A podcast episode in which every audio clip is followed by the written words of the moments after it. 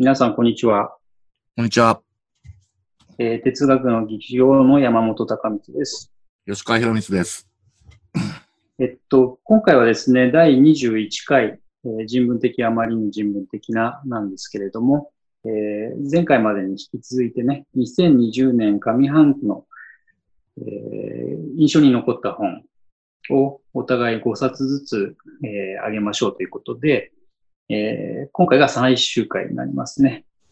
はい。前回まで2冊ずつ2回にわたってあのご紹介してきたので、今日は最後の1冊うんということになります。何が出てくるのかね、えー 楽しみなのですが、あのじゃあどうしようかな。もう早速、吉川君に話を聞いとくかな。うん。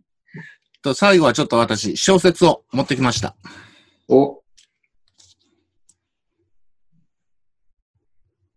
おー、うん。あの、倉和茂さん、小説家うん。のあがないという、あの、出たばっかり、うん。あの、6月に出た、あの、小説です。うん。でそんなに長くない。え中編って言われる、うん。百数十ページ。うん。まあ、それは何か、あの、今回選ぶ、選ぶにあたり、非常に印象的なうん内容だったとか、うんそういうとこあの、この、想定に、まあ、これちょっと面白い絵ですけど、描かれてるようにね、あの、描かれてるように、解体作業員なんですね、主人公ね。うん。で、あの、現場監督みたいな、うん、うん。解体する。う。ん、感じでしっかり仕事してるんですけど、うん。ちょっと影があるんですね。うん。で、なんで影があるかっていうとね、まあ、あの、もともとちょっとね、かつてね、若い頃、あの、抗不安薬の薬物依存になったことがあるんだよね。うん。で、その時に、あの、妊娠中の奥さんとか、もうほったらかしにしちゃって、うん。で、しかも犯罪に手を染めて、うん。っていう過去を持ってる。で、あの、自助グループみたいなところでね、あの、アルコホリックアノニマスってあるじゃん。うん。ああいう感じの、あの、薬物依存の、あの、元薬物依存の方々のグループみたいなところに参加して、少しずつ、あの、回復していって、うん。でもさ、あの、こういうものって、あの、簡単に立ち直ったっていうことがなかなか難しいものであるっていうことは、実際に依存症になった人もはよく知ってるでしょうし、そうじゃなくても、あの、聞いたことあると思うんだよね。うん。自分はもう大丈夫だと思った時は一番危ないとかさ、うん。そういうことってあるじゃん。典型的にアルコールもそうですけど、そうだよね。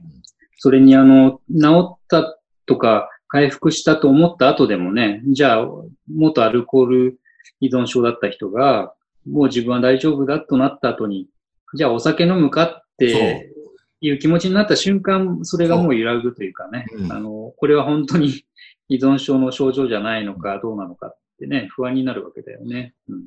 でも、だから、まあタイトル上がないっていうことで、まあ、実際にこれはね、あの、具体的にその奥さんとかね、生まれてくるお子さんのことでもあるし、うん。その、まあ、犯罪の被害者のことでもあるし、うん。あと、自分という存在そのものでもあるわけで、ものすごく、まあ、うん簡単に言うと長く続くわけだよね、その後の人生っていうのはね。うん。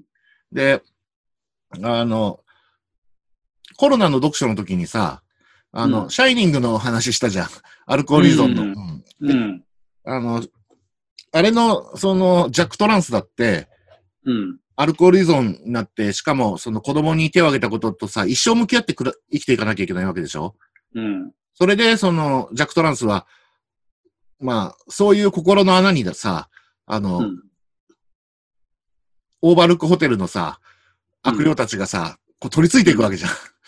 そうそう。うんで、まあ、あの、完全にやられちゃうわけだけど、うん。このあがないの主人公はさ、それと自分でうまく接触してね、うん。あの、なんとかして生活を、その、維持していこうとするわけ。うん。その一個一個のその工夫とか、うん。本当別に、その、清水の舞台から飛び降りるようなことじゃなくて、小さいことのつく、あの、つなんていうかこう、積み重ねなんだよね。うん。うんどこにでもそういう心の穴に穴にこう、忍び込んでくるようなものはもう生きてるとすごくたくさんあって、うん。特にこの現代消費社会ではさ、そういう誘惑に満ちてるわけじゃん。うん。その一つ一つね、小さなものから大きなものまで、まあ、例えばなんだろう。そういう穴にはまる直前の予感みたいなものがした段階でね、例えばそれを退けたり、なるべくはまる度合いを小さくするためのちょっとした工夫をいっぱい。重ねていくって感じだよね。うん。そういう、なんていうか、セルフナッジみたいなことをさ、この主うん人公もずっとやってきて、で、それが、ある種、ちょっと言い方良くないけど、ちょっとハードボイルドなかっこよさもあったりして、うんうんあの、夜さ、こう、ちょっと自分一人の時間を必ず持つようにしてて、読書したりするんだけど、その時にウンベルタエコの、風光の振り子を、あの、うん開くんだよね。うん。とかね。なんだけど、まあ、あの、今回ご紹介する、あの、最大の理由は、うん。あの、長年私が思ってきたことに、うん。やっぱそうだよなっていう、ちょっと確信みたいなものを与えてくれたところもあって、それ何かっていうとね、うん。あの、ちょっと唐突なんですけど、あの、スラムダンクっていう名作漫画のね、うん。あの、名台詞にね、うん。諦めたらそこで試合終了だよって言葉があるじゃん。うん。あるね。安西先生かな。で、よくさ、ツイッターとかなんかでもさ、そういう風に言われたりするわけじゃん。うんで。私、まあもちろんそれいいセリフだと思うんだけど、うんでもね、ちょっと、あの、言いたいこともあって、それ何かっていうとさ、うん諦めて本当に試合が終了するんだったら、うんそれ楽だよって思うんですよ。うん。し終了しないんだよ。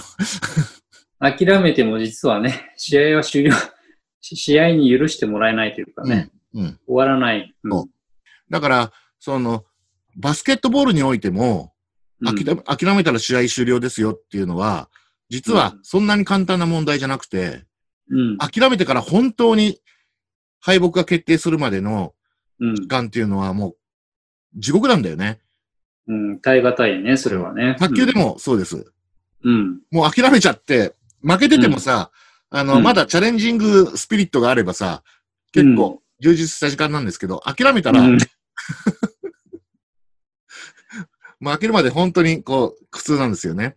うんやりきらないないからね。うん。でスポーツにおいてもそうなんだけど、言わんや人生において親で、うん。っていうのは死ぬまで終わんないわけじゃん、とりあえず。うん。そうそだから、ものすごくね、これしんどいことなんですよ。ただ、あの、唯一人、あの、スポーツと違っていいところは、勝ち負けがないんで、うん。あの、か、仮にかつて一旦自分諦めたことがあったとしても、うん。まあ、ちょっと立て直し、すことはできるというか、うん。でもそれだって一回諦めたっていう事実がさ、様々なものをぶち壊すので、うん。人生の。うんだ。からその再構築の作業ってものすごく大変なんだけど、うん。でも死ぬまでそうなんだから、もうやっていくしかないと。うん。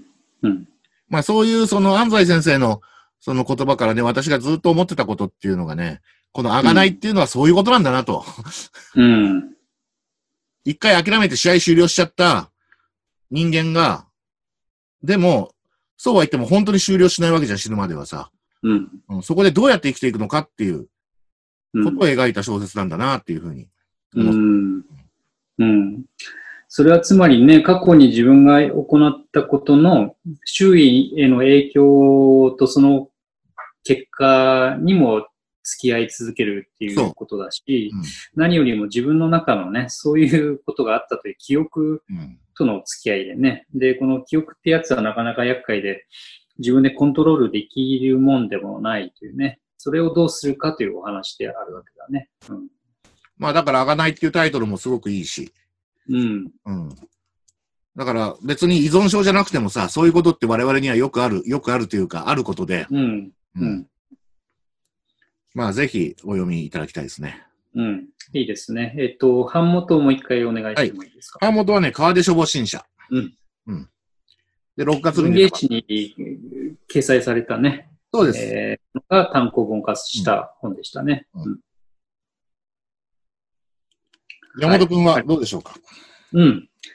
えっと、私は吉川君とはまた、えー方向が全然違うんですけれども、5冊目に挙げたいのが、こちらの、えー、論点西洋史学という、ミネルバ書房から、ね、うん、うん、あの、結構な、本としても大きな、えー、ものなんですけども、ミネルバ書房から出た本でありまして、えこれは何かっていうとですね、あの、まあ、署名にあるように西洋、西洋の歴史ですね、ヨーロッパ、それからアメリカも含めての西洋史学の本なんだけれども、えー、と、歴史の本っていうとね、あの、多くの場合、その、なんて言ったらいいでしょう。えー、まあ、通史的にこう、説明する本もあれば、それから何人かの論者がね、手分けをしてこうね、あの、トピックごとにこう、えー、論じていくっていうスタイルもあるんですけど、この本の特徴は実はこの論点っていうね、言葉にあるんですね。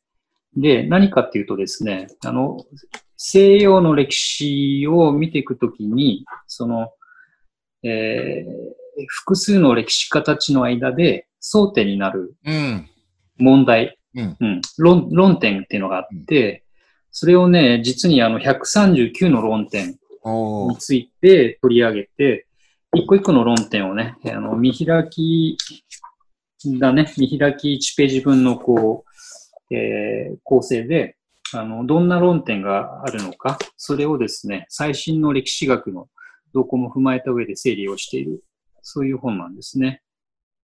で、例えば、あの、どんな論点があるかっていうとね、あのね、古代末期論争っていうのがあって、うん。最高の名前だね。ねえ、古代末期論争。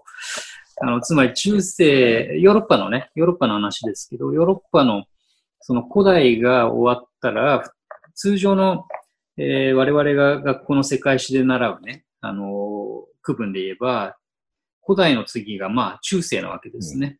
うん、えー、つまりは何だろう。古代があって、ルネッサンス期の人々が、その、自分たちと古代の間を中世というね、すごい適当なネーミングにしたものが中世なわけなんだけれども、さらにね、古代と中世の間に古代末期という期間を区別しようという、そういう見方があって、じゃあそれはいつからいつまでなんだっていうのがね、またこれが 争点になるわけですね。うん、いいね。あの、そう。で、しかもそれは別に決着がついてるっていうよりは、あの、議論が続いてるポイントだったりね、するとかね。あの、あとそうね、わかりやすいというか、これはあのメタ的な問題でもあるけど、えー、あうん、うん、歴史と記憶というね、争点というのがある。で、それは、これはヨーロッパ史の場合で言えば、中世あたりまでのね、歴史というのは、その、一方ではキリスト教的な聖書の描く歴史みたいなものがあって、他方にはそれ以外のね、あの、俗的な歴史というかね、そういう記録や記憶に基づいた歴史というのがあってね、これは、じゃあどっちがより正当な歴史なのか。いやいや、あの、どちらかが正当ってことはないんだとか、そういう論争というか論点がやっぱりあるわけですね。まあ、そんな風にして、あの、139もあるからね、あの、えー、私もまだ全部読み終わってないんですけれども、えー、こういうのってすごくいいと思うんだよね。あの、片付いた後の話をコンパクトにまとめて教えてもらうのもとてもいいんだけども、そうじゃなくて、えー、専門家の間でも議論が続いているポイントっていうのかな。それを教えてもらえるっていうのは、読者としてもありがたいし、えー、読んで面白いんだよね、こういうのね。うん、そういうの大好き。うん、でしょ そう。なんか、論点小辞典みたいな趣もあるね。うん、あ、そうそうそう、うん。そう、おっしゃる通りで、これを見ていくとね、あの、あ、そうか、歴史の中ってこんな、あの、アングルから、その、問題が立って、それに対してこんな思いもがけない反論が出てくるんだ、みたいなね。論点小辞典。そうそう。だから論点小辞典でもあるし、論法小辞典でもあるという、ね、うん、あ、そうね。うん。そうそう、うん。だからね、あの、もしヨーロッパの歴史にそんなに興味がない場合でもね、あの、今、吉川君がまさに言ってくれたような観点から見る、見てもね、相当面白いです、これ。うん。ありとあらゆるテレンテクダが展開されてるんでしょうね。そう。うん。で、中には、あの、もっとね、えー、堅能なというか、常にずっと激しい争いが続いてきているね、アウシュビッツのこととか、今まさに盛り上がっているというか、あの、問題としてね、あの、議論が続いているフェミニズムの話とかもこの中にもちろん入っていてね、そういう意味でも非常に面白いというか、あの、ためになるので、これね、できたら他の分野もこの論点シリーズをぜひ出してほしいな。欲しいね。まあ、作るの、うん作るのめちゃめちゃ大変だとうん。思いますけどね。あの、論点、普通に哲学史でも何でもいいんだけどね。それもあったらいいなと思いながら、あの、まだまだ楽しんでる最中ですけどね。皆さんにもお勧めしたいと思って、あの、5冊目でご紹介します。うん。ありがとうございます。いや、はいこれは私もちょっと、あの、よ読みたくなりました。うん。うん、ぜひぜひ。かなり良いです。やっぱこういうところに、論点に、それぞれの研究者、歴史家がかけてるものがね、あの、とてもクリアに浮かび上がるよね。うん。そうそう。なのでね、しかもその一人一人のその研究の重みがかかったね、えー議論でもあるから、あんまりその、そういう例えしてもいけないけどね、あの、知のアリーナというか学術アリーナみたいな、そういう趣もあってね、あの、まあ、特に外野の我々みたいな、あの、歴史の専門家でも何でもない人から見ても、あの、楽しみがいっぱいなんだよね、これね。うん。まあね、アリーナとも言えるし、地のカジノとも言えるしね。あの、どこにベットしますか？そう、どこにベットして。で、この学者はこっちにすごいベットしたとかね。うん そうそう。そう。だから本当に面白い、これはね。うん、というものでした。ありがとうございました。まあ、こういうわけで、えっと、2020年上半期のうん。注目書5冊揃いましたね。そうですね。で、まあ、あの、まだ、えっ、と、オープンになってませんけれども、えーもう少ししたらですね、またこの2020年の前上半期のね、えー人文書を振り返る機会があるんじゃないかという気がしますので、あ、そうですね。そんな気がしますね。うんそん。な気がするのでね、うんあの、そちらもお楽しみに、うん楽しみにしていただければなと思います。ちょっと大きめのイベントがうん。あるとかないとかっていうそ話も聞いてますからね。う。はい。というわけで。詳しいことは、うん。また、あの、再来、来週、再来週に、あの、ご案内しますんで。はいはい。そうしましょというわけで、あの、皆様も、あの、こんな本が良かったよとかいうのがあありましたら、コメント欄やツイッターなどで、あの、どんどんお寄せください。う。ぜひお願いします。というわけで、えー、今日もどうもありがとうございました。ありがとうございました。